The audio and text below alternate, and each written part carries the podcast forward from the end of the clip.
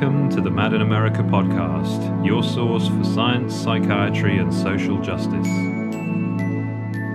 Hello, I'm Peter Simons, a news reporter for Mad in America, and I'm pleased to have with me today David Cohen. David Cohen is professor of social welfare at the Luskin School of Public Affairs of the University of California, Los Angeles, and also the associate dean for research. He studies the social construction of psychoactive drug effects, the union of law and psychiatry within a crim medicalization system, and envisages alternatives to the current mental health industrial complex and the medicalization of everyday life. He has also taught in Canada and France, and for over 20 years held a private practice to help people withdraw from psychiatric drugs. His first book, published in 1990, was Challenging the Therapeutic State: Critical Perspectives on Psychiatry and the Mental Health System.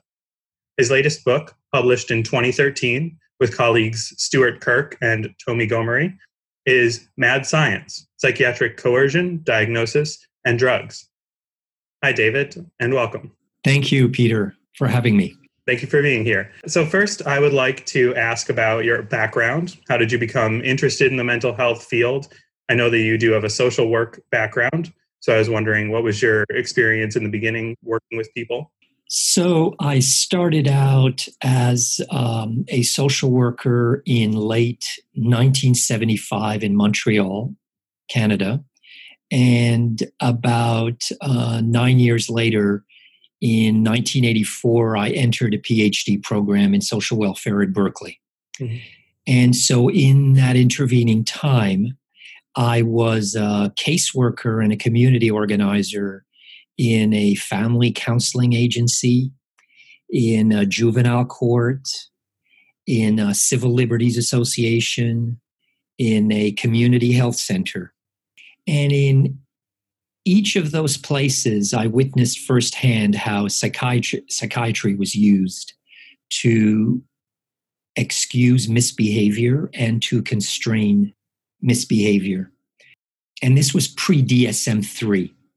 So I can't really say what the mental health field was about, because even that expression or mental health field wasn't even that popular. But at that time, there was a lot of ferment about different ways of counseling. There were experiments in family therapy, communication theory, systems thinking. So there was a lot of activity and a lot of different ways people were thinking about how to help people. And I felt part of that. I was steeped into these kinds of trainings and different ideas. But in my first job, very first job, I met with and worked with people that had diagnoses of schizophrenia and were taking prescribed drugs. I didn't even know what they were.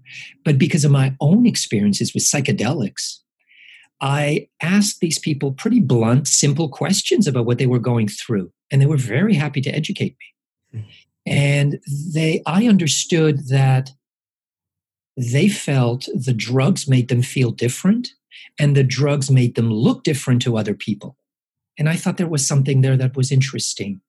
And I was also concerned because some of them expressed that they were forced to take the drugs or felt forced to take the drugs. And that bothered me. I thought, this is a deep experience to take drugs. This could be very upsetting to force someone to do that. And so all of this raised dozens of questions for me and helped my kind of nascent understanding of the very complex relationships that people establish with drugs.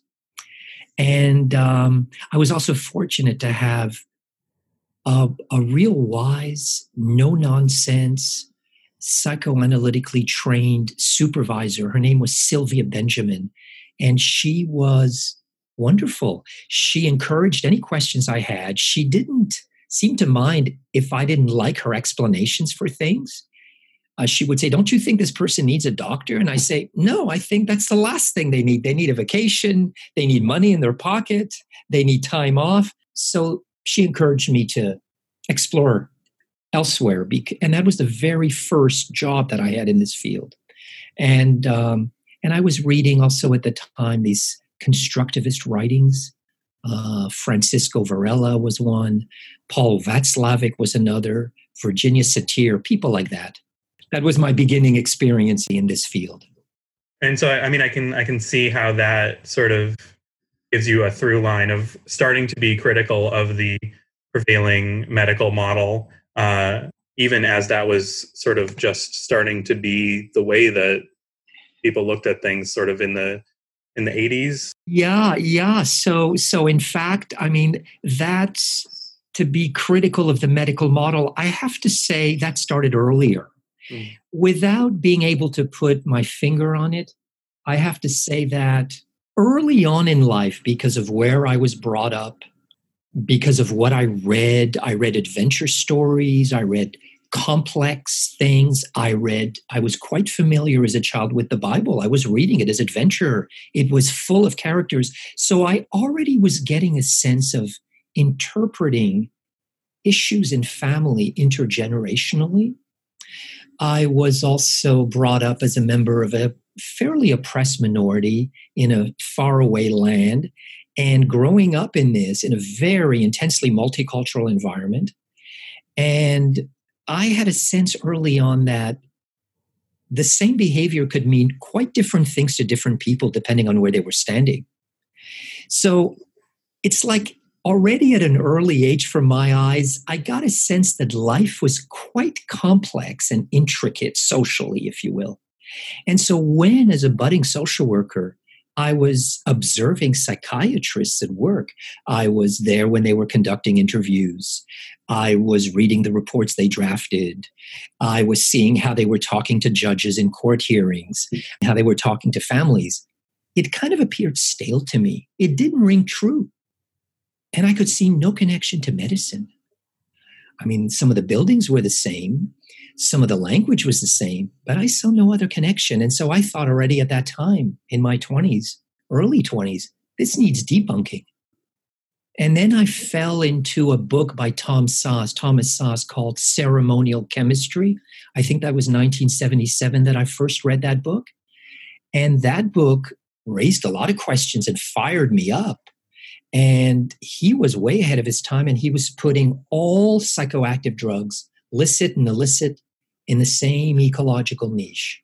And he was beginning to draw dots, make links to the effects of drugs and the statuses of drugs, not so much their properties and molecules, but just the way they were treated by different groups and different times, gave me a sense of maybe that's why they have the effects we attribute to them.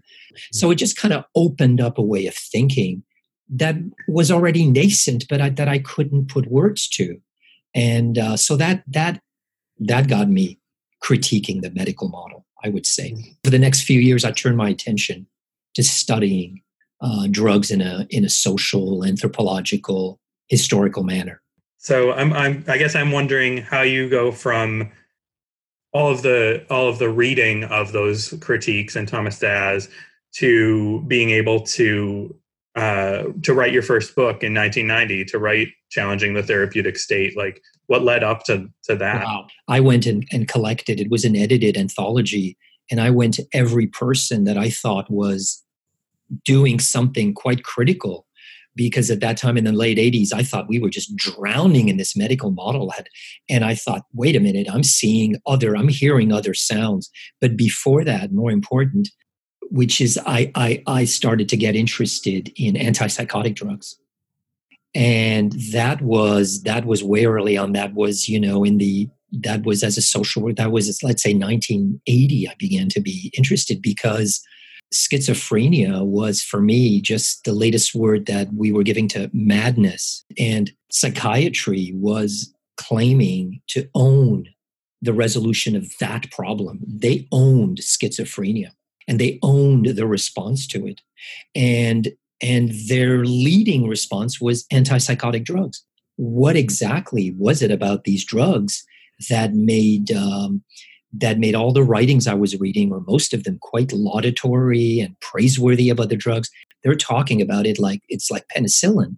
And I wanted to know what's there, because that did not quite jive with some of the subjective voices I was hearing from people taking them. So I wanted to know what's going on there. That I was fortunate to live very close to the McGill University Medical Library, which is an extraordinary place. And I just spent countless hours there reading up everything I could on the antipsychotics and the neuroleptics. And I wrote up my observations, and then I wrote a paper, I think it was 1983, and I sent it off to some Journal of Mind and Behavior. And the editor and the reviewers liked it, and I think it was published in 1986. And I was already then a PhD student, and I already written other papers. The first paper I wrote was a critique of involuntary commitment, and I think that was published in 1978. I was writing, wondering about why social workers are enlisted in collaborating in forced psychiatric interventions. I just didn't understand that. You know, so I started from first principles, like, what are we doing? What is that for? What justifies it?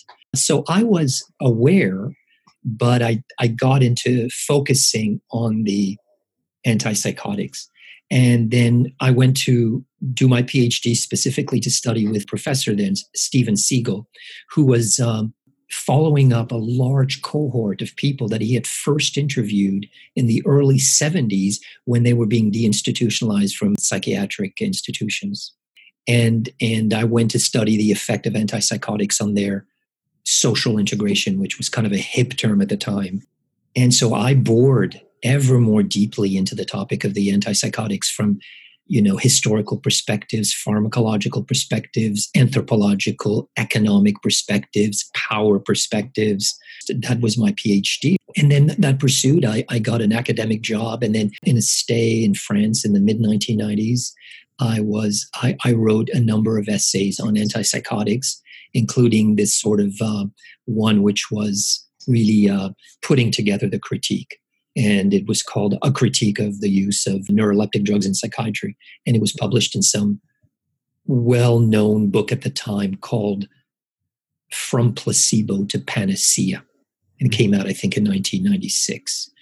And that was, putting together all I had been reading and interviewing about and getting from primary sources in different countries about the antipsychotics and what they were actually producing as we could document, rather than just as people were saying they're doing.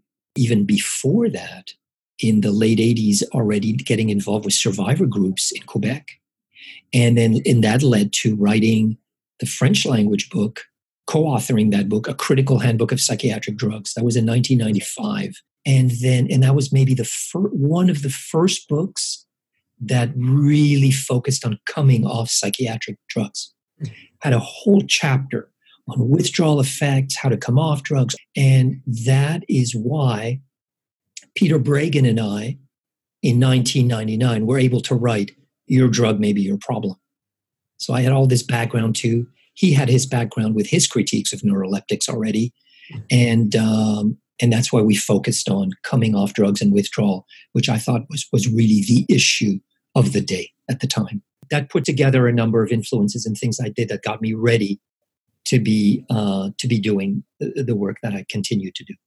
Yeah, and it really puts into perspective that you were working on this for so many years, and then to come out with several books that really critically look at the idea of how these drugs are affecting us and what it means to come off of them, what happens when you try to discontinue them. It's fascinating to me that these books were out there. You wrote these books in the 90s, the one with Peter Bragan in 1999, and yet it seems like somehow that never made its way into our sort of culture of, hey, maybe people want to get off these drugs. Hey, what's going to happen when that does happen?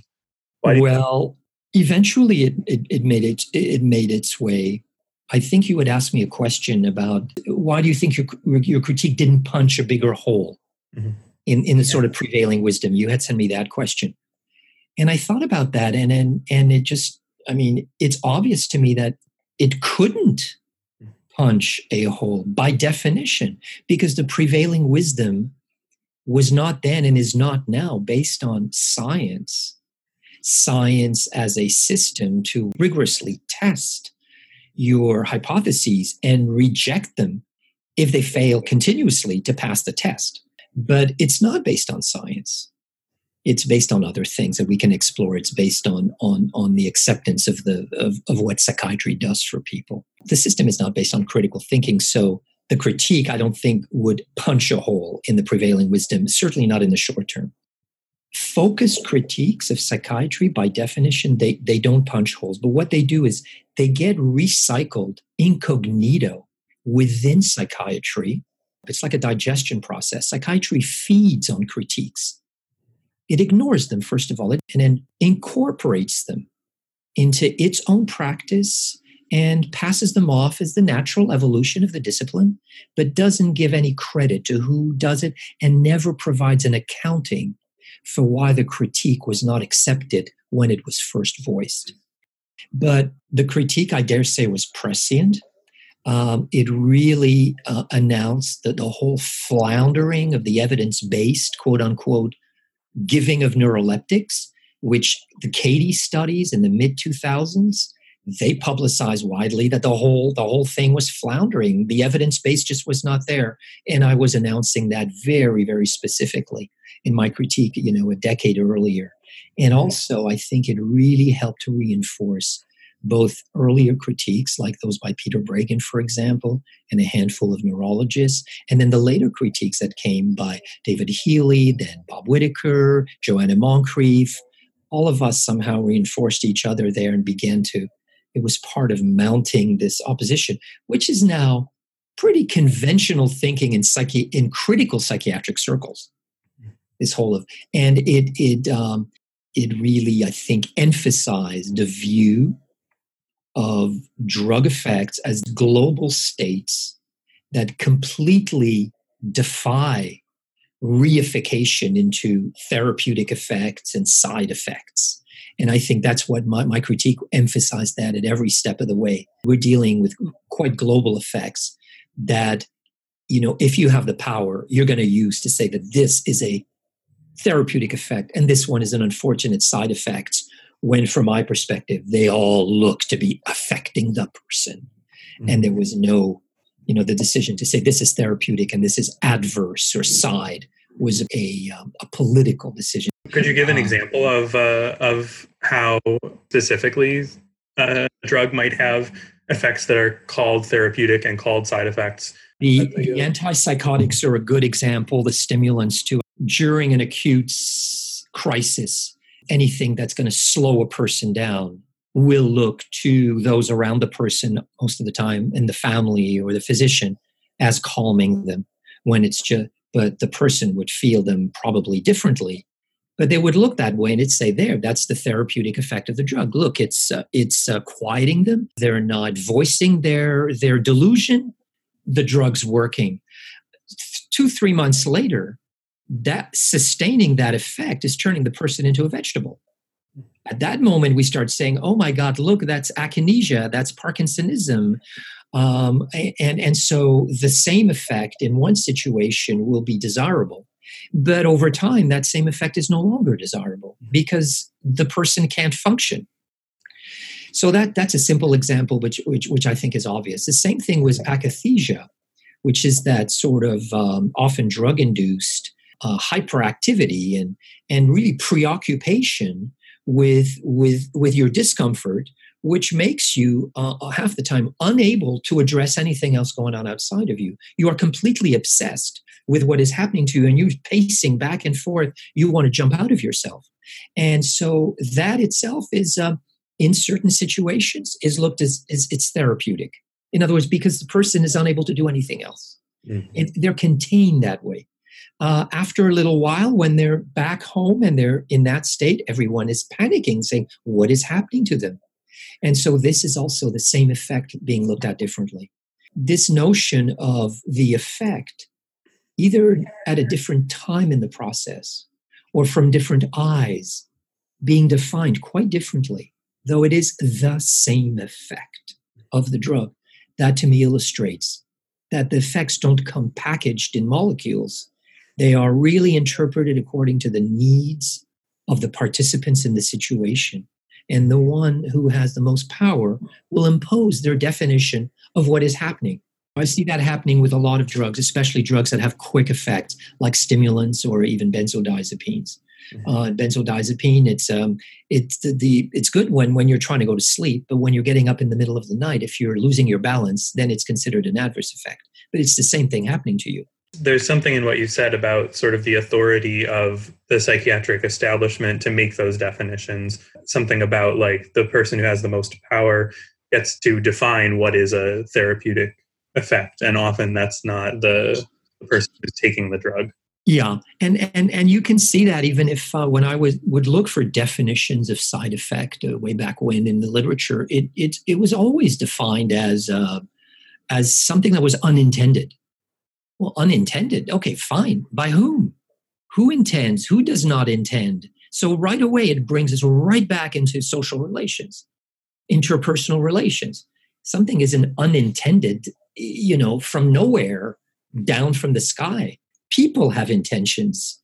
So I believe you've also done some work about forced treatment in psychiatry. How do you think that plays into the authority that psychiatry has? In the early 1990s, I reviewed hundreds, if not thousands, of decisions in Canada from administrative tribunals that were ruling on whether someone who was committed could have their release. So I obtained all of the written decisions justifying that, and just wrapping my head around the circular logic between mental illness, dangerousness, and drug treatment. But it was always this logic that they're dangerous because they're not taking their medications, therefore they're mentally ill, or they're mentally ill because they're dangerous because they're not taking their medication, or they're not taking their medication, therefore they're dangerous, and so that makes them mentally ill. It was no matter which way you looked, the person was always, there was no way out. And then also around that time, I was an advocate as an independent expert in some of those hearings. I would go on behalf of people who were trying to gain their freedom. So my work has been sort of looking from the outside and being somewhat involved in it. The authority to coerce is fundamental to psychiatry's authority in society. First of all, it's given to every psychiatrist as a psychiatrist. It's almost a kind of a unique rite of passage. And I would bet that if you don't participate in some coercion, and if you're not observed to participate in coercion, frank coercion, I don't think you can become a psychiatrist. Now, I'll kind of get, pronounce that as something that I'm not certain about, but I'm guessing that that's the case. And if it's not the case in one country, it's probably the case in another. So I would say that authority given to psychiatrists, in my view, it's the basis for all of psychiatry's influence in society, for all its reputation, for all its influence theoretically on the radio, even things that don't seem connected to commitment. We accept psychiatry's authority and influence in many other spheres because we give them that authority to intervene involuntarily. And that influence, that power is all the greater because it's rarely acknowledged by all the rest of us who depend on that power to control people who bother us in our midst. That person creates or opens cracks in the fundamental institutions of society, the family, school, the workplace. That person often lays them bare.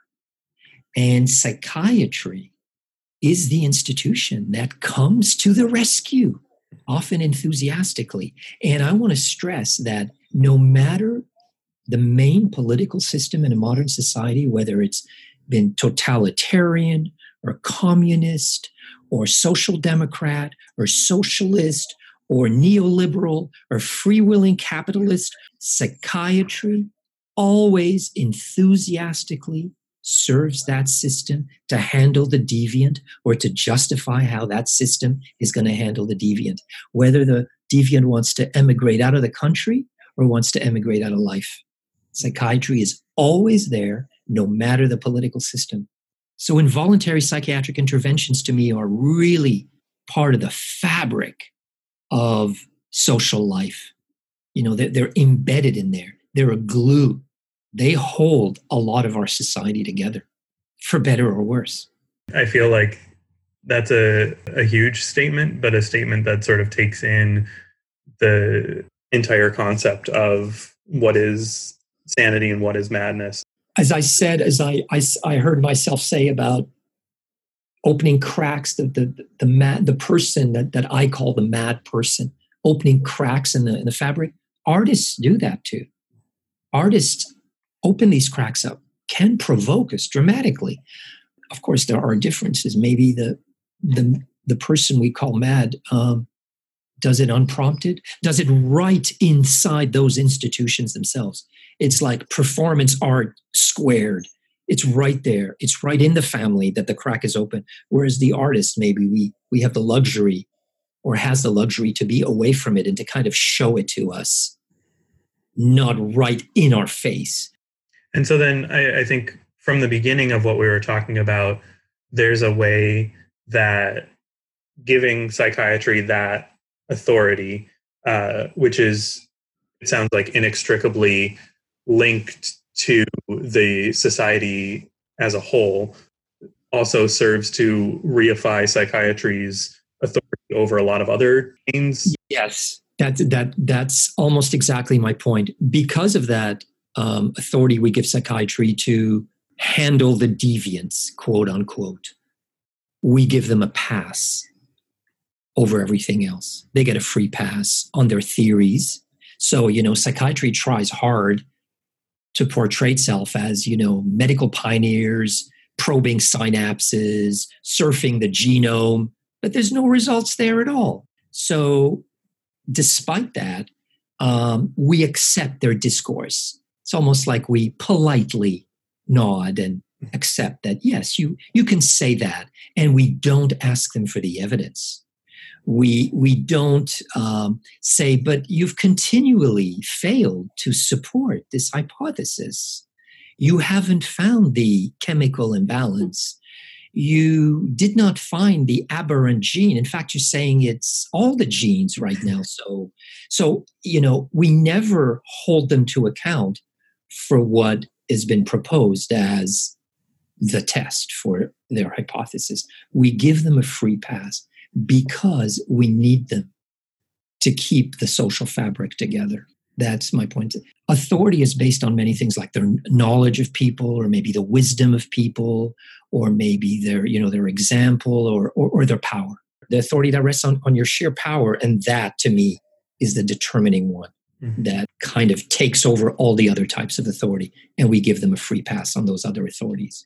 So in the interests of, your work that's somewhat critical of the medical model of psychiatry, and is critical of some of that authority that psychiatry has, forced treatment. What is the goal that we can have if society's going to give them that pass? Well, the goal is that we should try to understand that we probably need coercion.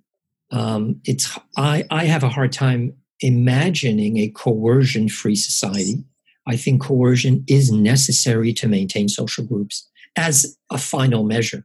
The question is who should be coercing. And so as a member of a helping profession, so-called helping profession, then I don't believe that I should be the one to have that power to coerce. I think that, and if I have that power to coerce, it should be clearly announced. I should be wearing a kind of a uniform or stamp that identifies me as a coercer, not necessarily as a healer. So sort of like to make the analogy to like a legal system, there are laws that help to keep society together in a particular way, and the population knows those laws, and when they break those laws, then there's a coercion. Something needs to happen to ensure that the laws of society are followed. Yes. And the coercion that's employed by psychiatry is different from that, in that the laws aren't really necessarily clear. The agents of coercion are also sometimes unclear. Yeah, it's like the shapeshifter. Yeah. The person is there for you, have some distress, and you might go see someone. And that's a story, of course, that you or I have heard countless times, that I went to see them for this problem. Next thing I knew, I was locked up in this room by that person.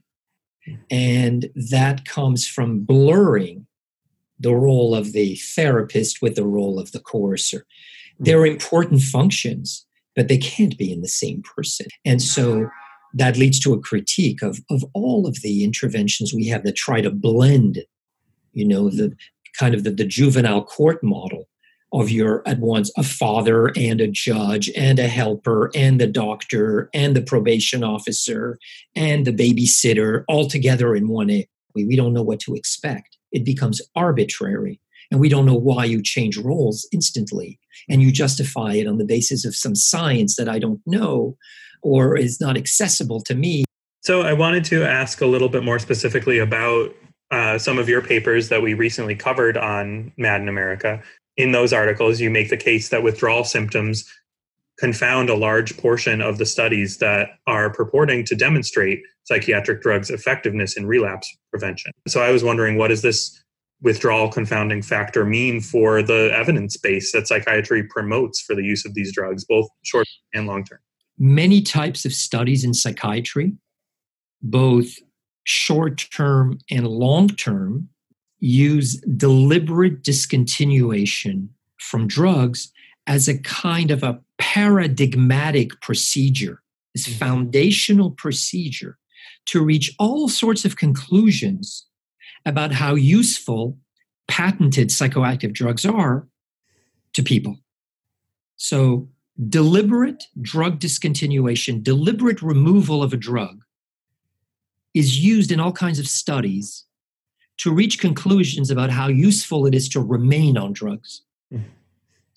And so these studies in the popular mind and in the professional minds too, they hammer away the message that people with problems need to take drugs and especially need to remain on drugs indefinitely. The fact is, deliberate drug discontinuation, especially abrupt discontinuation, is absolutely not equivalent to no drug treatment. So to use such a procedure and to use it most of the time, not transparently, to just kind of hint and not give details as to how you're using this deliberate drug discontinuation, to conclude that no drug treatment is worse than drug treatment, at best, it's like disingenuous. Withdrawal symptoms from taking away drugs overlap with the treated symptoms, the symptoms of your distress that got you on drugs in the first place. And so if your aim is to conduct a study to promote a drug, you're not going to focus on the withdrawal symptoms. You're going to ignore withdrawal symptoms rather than identify them. You're going to exploit this lack of consensus in the field, the lack of clear definition of what are these strange stuff that's coming out when you're withdrawing the drug. Well, let's just call it relapse rather than really dig into it. And while not too many people are talking about it, all the better. Let's just continue to do business as usual in these studies. That's a problem.